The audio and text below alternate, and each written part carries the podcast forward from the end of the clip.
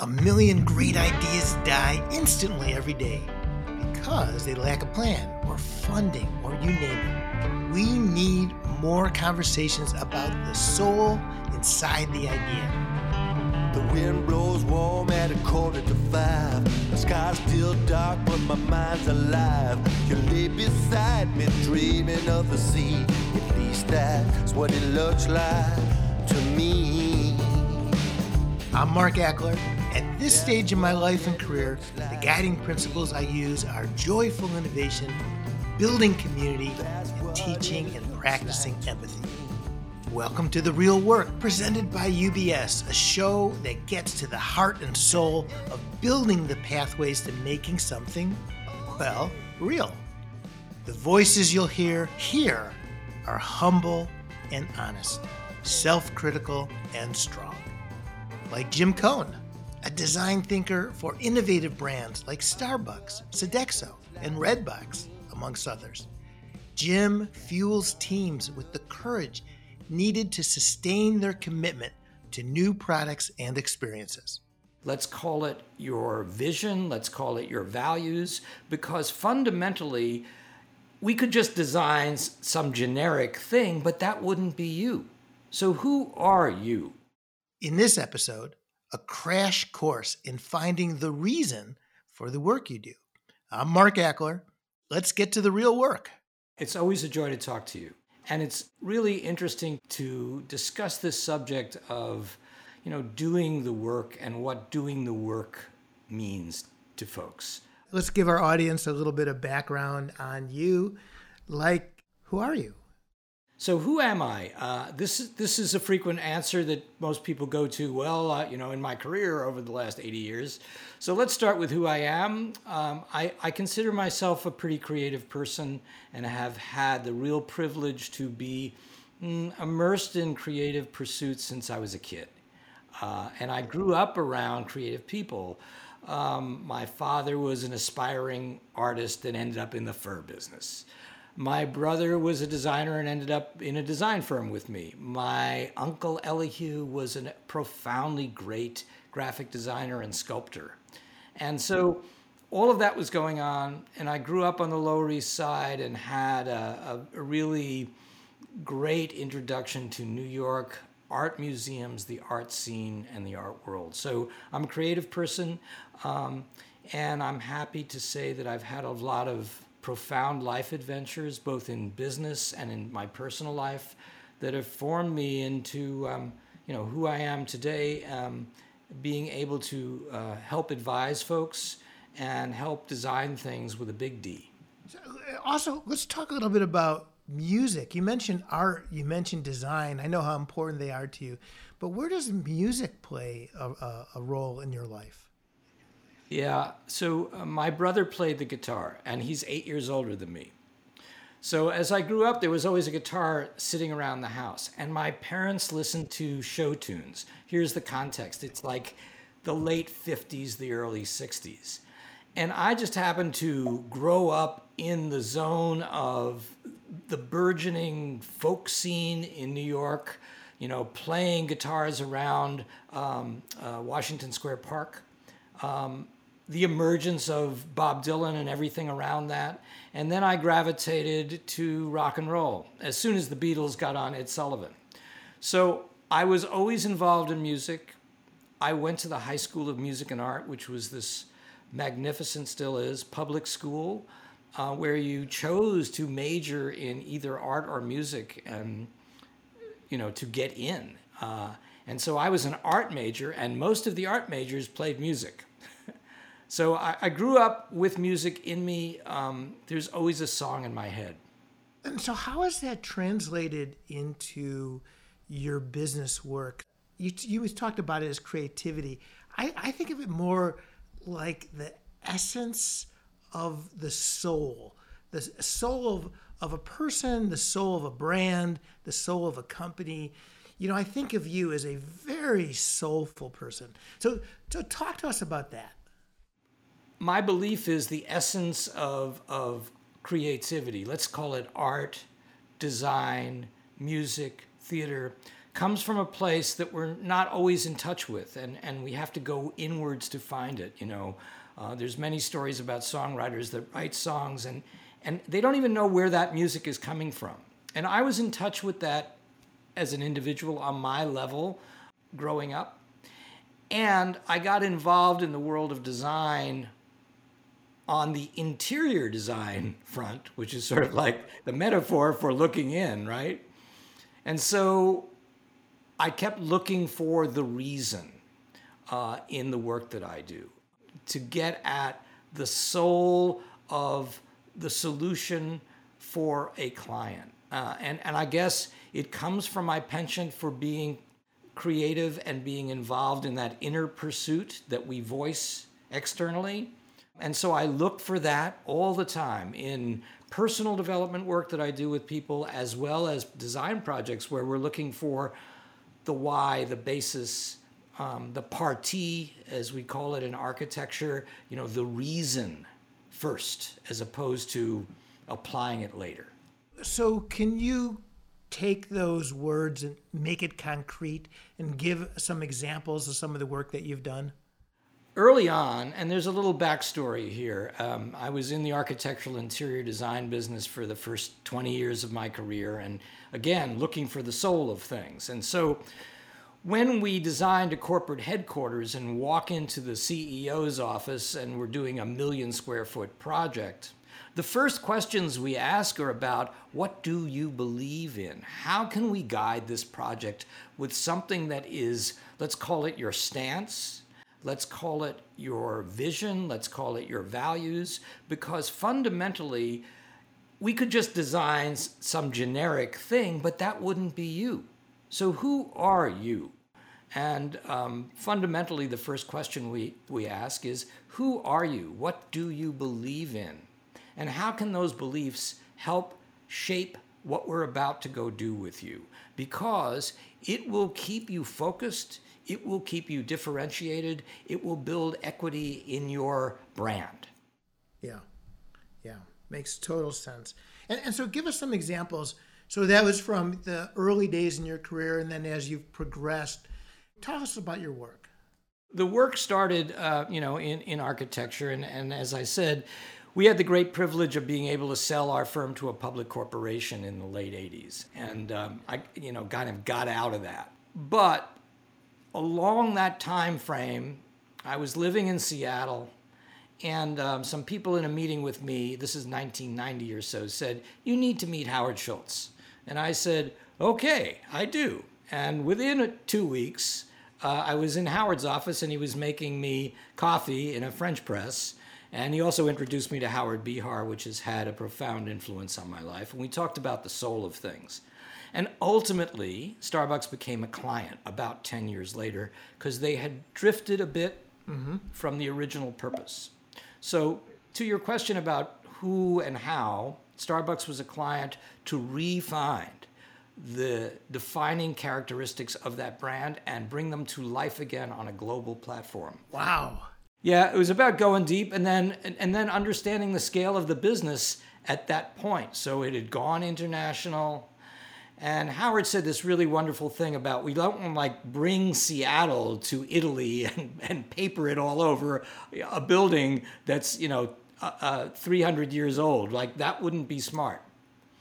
So the defining characteristics of the brand had to be reignited.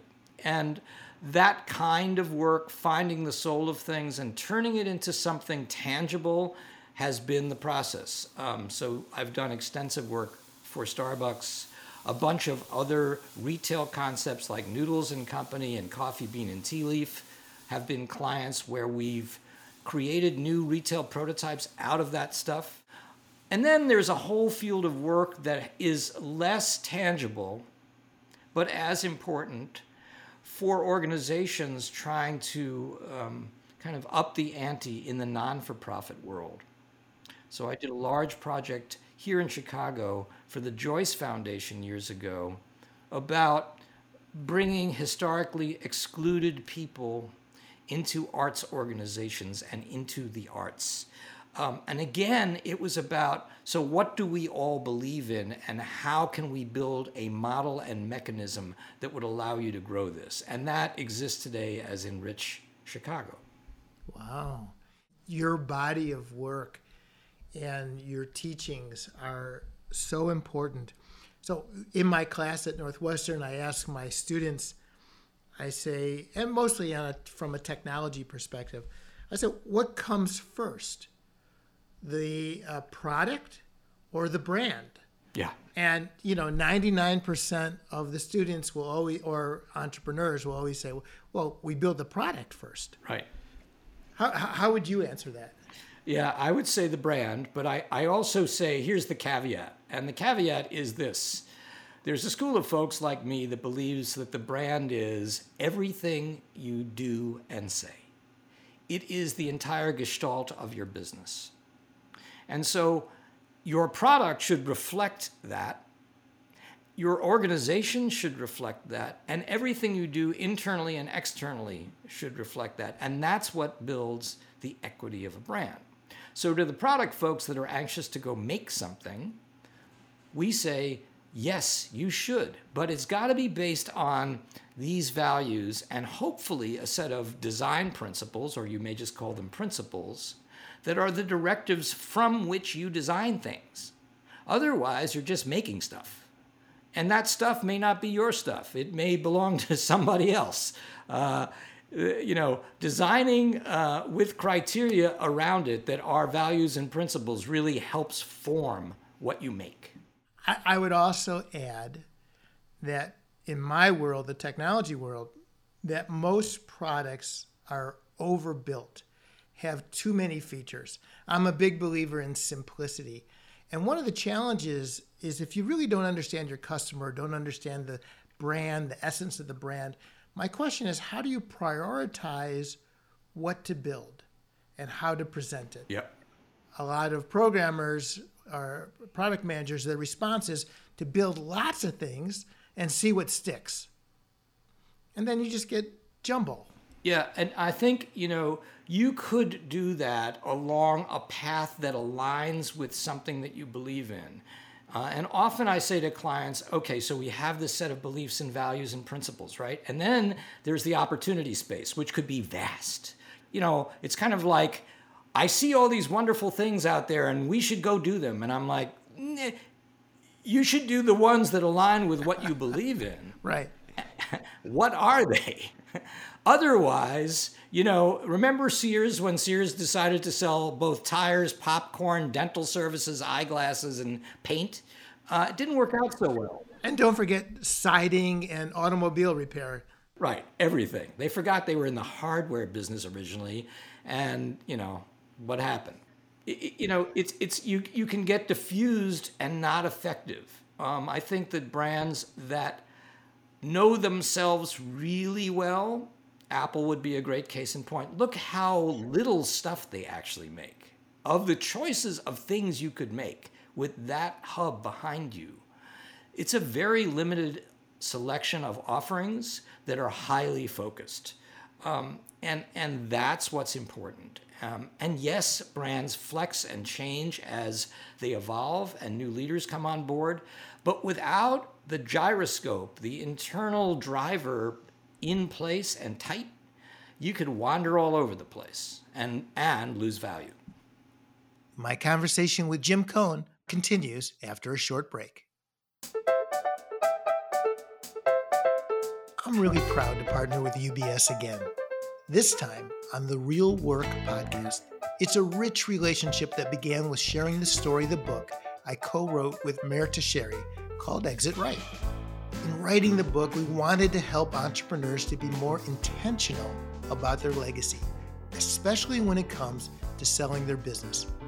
Exit Right teaches where deals get into trouble, how to create alignment between negotiating parties, and what terms of a deal you should care about most. As a leading global wealth manager, UBS knows how to work with entrepreneurs and business owners at all stages of their journey and legacy. Their purpose statement is reimagining the power of investing, connecting people for a better world. That gets to the heart of what drives me every day. Empathy matters. Let's face it, starting and growing a business is hard. It's why UBS reminds their clients to begin with the end in mind. To learn more and find an advisor near you, go to ubs.com slash business services. ubs.com slash business services. UBS Financial Services Inc. is a subsidiary of UBS Group AG, member FINRA SIPC.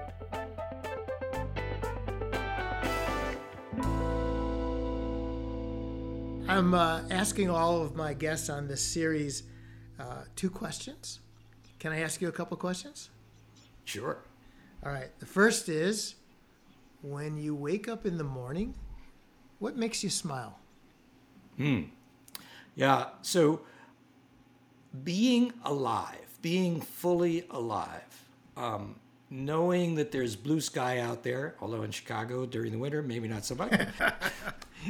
but uh, knowing that there's blue sky and opportunity out there and people interested in learning, that's what turns me on. And by the way, I would totally expect that answer from you. if there was one word to encapsulate who you are that describes Jim Cohen, what would that one word be? Um, Yeah, this is a tricky one. So the first thing that came to mind is Survivor, um, and because of stuff that's happened to me uh, physically, I've been kind of medically challenged for a couple of years, uh, and I don't wear it like "woe is me" badge. It's like ah, you know, I actually uh, saw myself through some stuff that was important, and the, and the other one might be something around adamant. Um, I feel like I'm pretty focused on this stuff uh, and the work that I do and its value to folks. And the echoes back uh, confirm that. I would agree. I think those are two very well well said, well thought through points. I, I was thinking about this for you. One other word I would choose when I think of you is curious, because you are always you you have such a great mind that's always seeking out. So you know the the, the name of this podcast series is the real work. The Yeah. like, the the work behind the work, like the real Right. right? And I always think like you have that kind of penetrating mind, that curiosity that's always trying to seek like why is somebody really doing what they're doing? Right. Uh, and I appreciate that, and, and I, I feel that way. I'm the kid that took the clocks apart. You know, when you're away, they come home and go, "What the hell did you just do?" I'm like, I don't know. I wanted to see what was inside.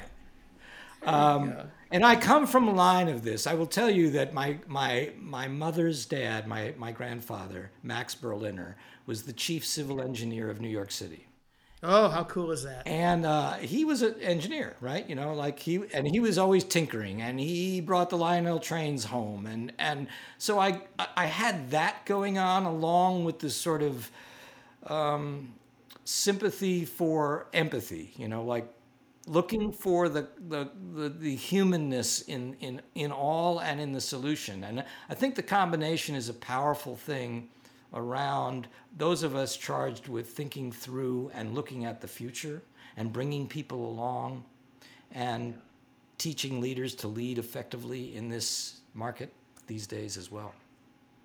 So you are oftentimes a change agent, and sometimes a change agent is welcomed with open arms. you know where I'm going, right? Yes. and, and, you know, sometimes you, you know don't shoot the messenger. Right. Sometimes not so much. Yeah, and sometimes not so much. So, so like how how do you navigate that? How do you navigate those waters? Right. I think that one, the the rule for me is always tell the truth. And and sometimes, you know, that's a difficult choice because sometimes the truth hurts.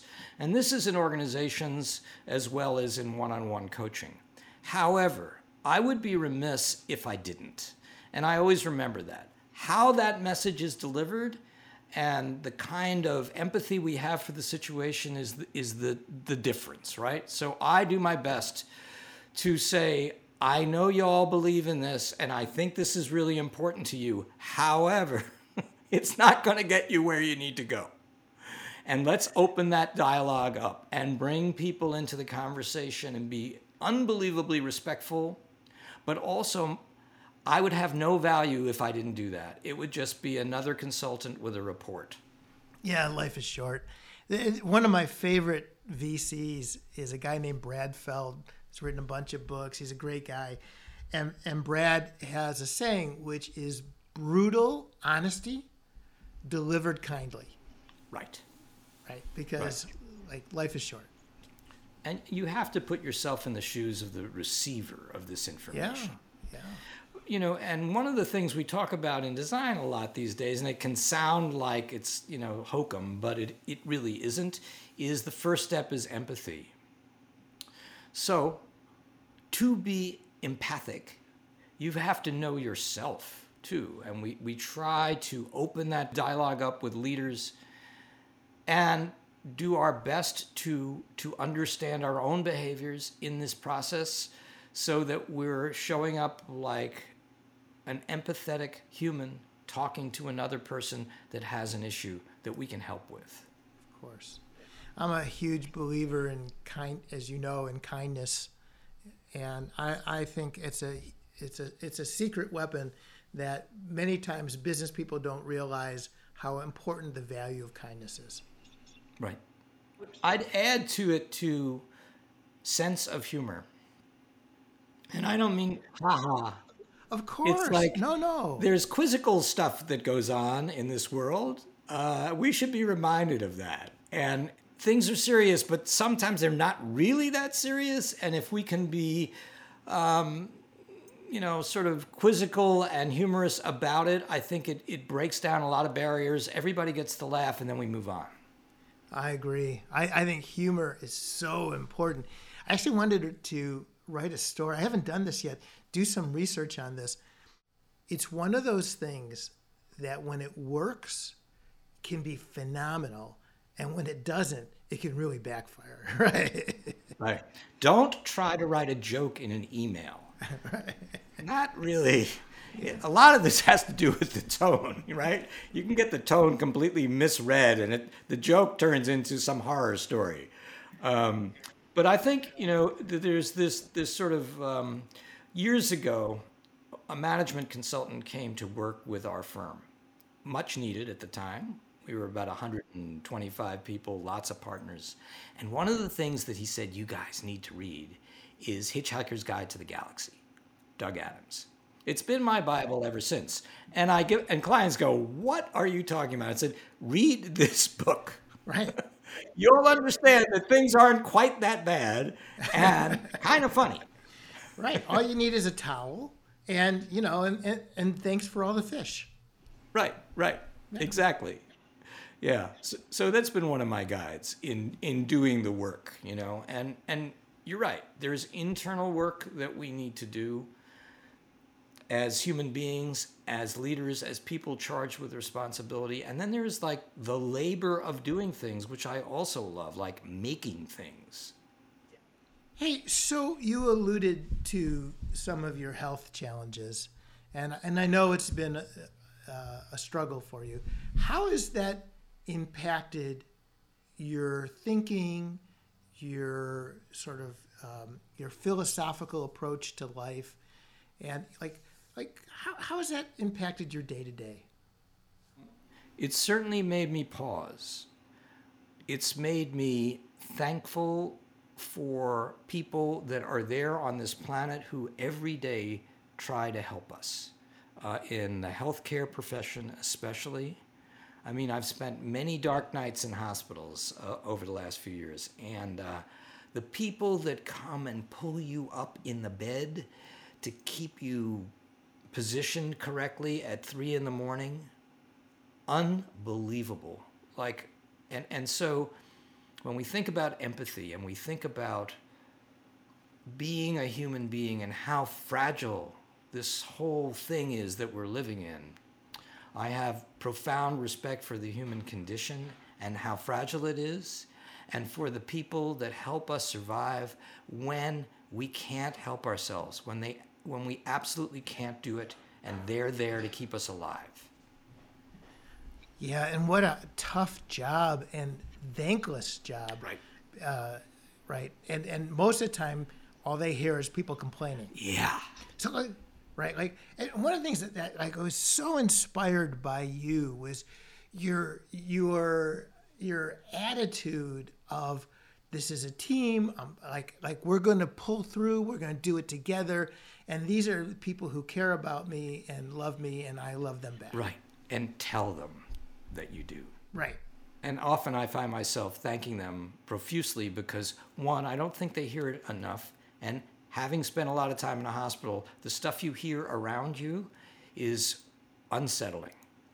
From people that just, they're trying to take care of you, they're not trying to hurt you. Hello. don't be nasty. This, this, this little place that we live and the space that we occupy on this planet for such a brief period of time, what can we do to, uh, to, to live fully, even if you're ill, and affect the lives of the people around you in a positive way uh, and let them know that you care about their work? Because when you leave, they're still there. And the next person comes in and lies in that bed the next day, and it's 24 hours a day.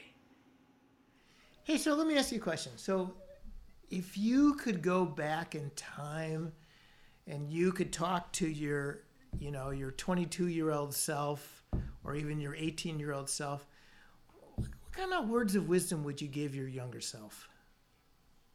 Because because I lived in this world of you know you're some weird artist rock and roll musician for a while. I would tell myself it's okay to be highly creative and to push the boundaries around creativity. Um, I didn't hear enough of that in my home. Um, and it's proven to be the thing that pulls me through. It's, it's, it's, it's okay to be the creative self, um, whatever creativity means to you. And I, I honestly believe that everybody's creative. I just had a big dose in a couple of different ways. Like I could have been a musician, I could have been a fine artist, uh, I chose the design path, c- kind of married some of both, and it was businesslike. Um, and it was successful. But pushing the boundaries around creativity um, and telling myself to do that and continually do that is a good mantra. So uh, one of the questions I always like to ask, and I and I agree with you. By, by the way, if I were to go back and give myself a little advice, pushing the bound, especially when you're younger, pushing the boundaries, uh, really, really important. Yeah. The other thing I would say is invest in relationships. That relationships are not transactional. That relationships matter Right. over time, right? And sometimes, you know, my younger self, I don't know that I would have, I appreciated that as much. Yeah, that's a good lesson. Our business for years focused on relationships, and they they were you know they were with corporations, but they were also with individuals within them. And what I found over time is because I took the time to build them, and we you know we did the work, but we also did we we took them out to dinner. We you know we we created a real relationship with them, and that's where the phone calls ten years later come from you know like i remember that night or something and yes the project was the project but there's the relationship and the relationship builds other relationships and that's how we grow Yeah. Hey, b- before we, we sign off on this interview, you've had an impact on so many people's lives. You've had such a big impact on my life.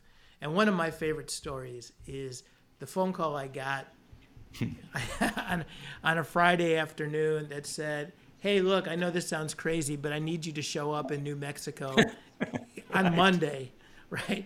Just trust me. Right. Can you- and you know you're gonna that- like this you're gonna right. Can you tell us a little bit about the work you've done at Corkins? Because boy, you've touched so so many people's lives with that.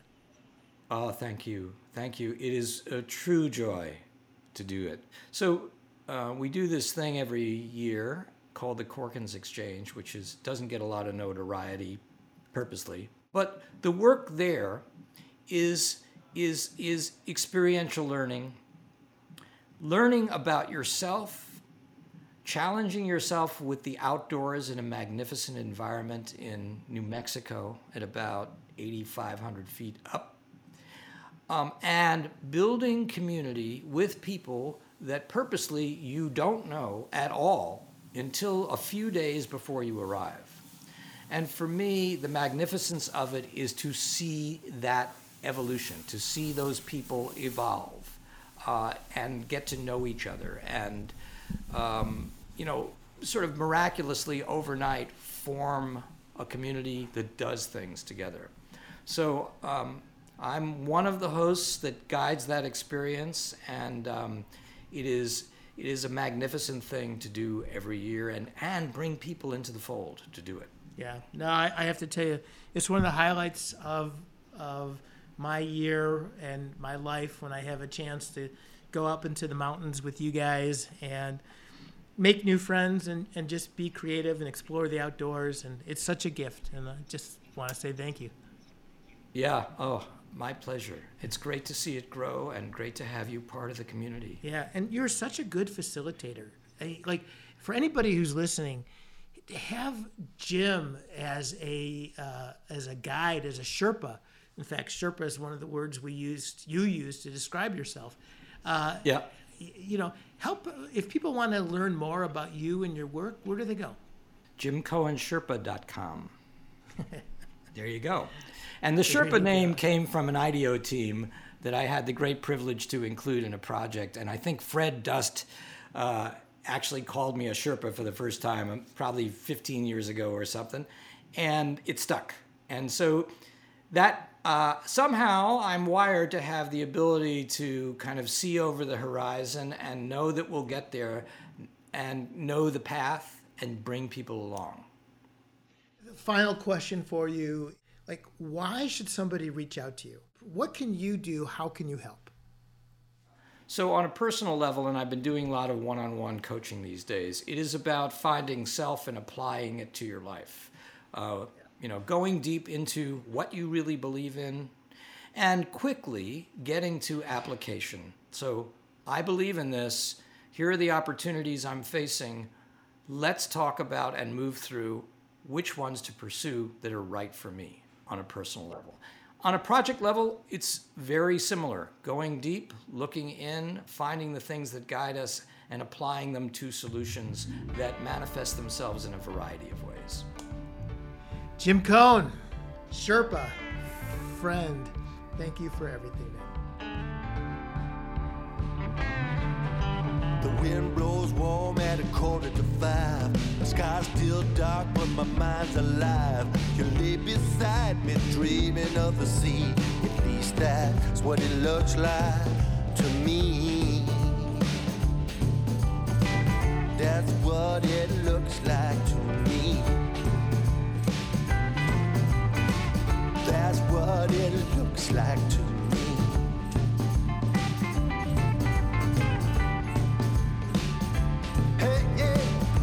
That's our show. If you like what you heard, spread the word across your social channels. The Real Work, presented by UBS, is a noteworthy original podcast. The executive producer is Kristen Tews. Our show is produced by Todd Manley, and the theme music was created by my dear friend, the great Peter Himmelman. I'm Mark Achler. Thanks for listening.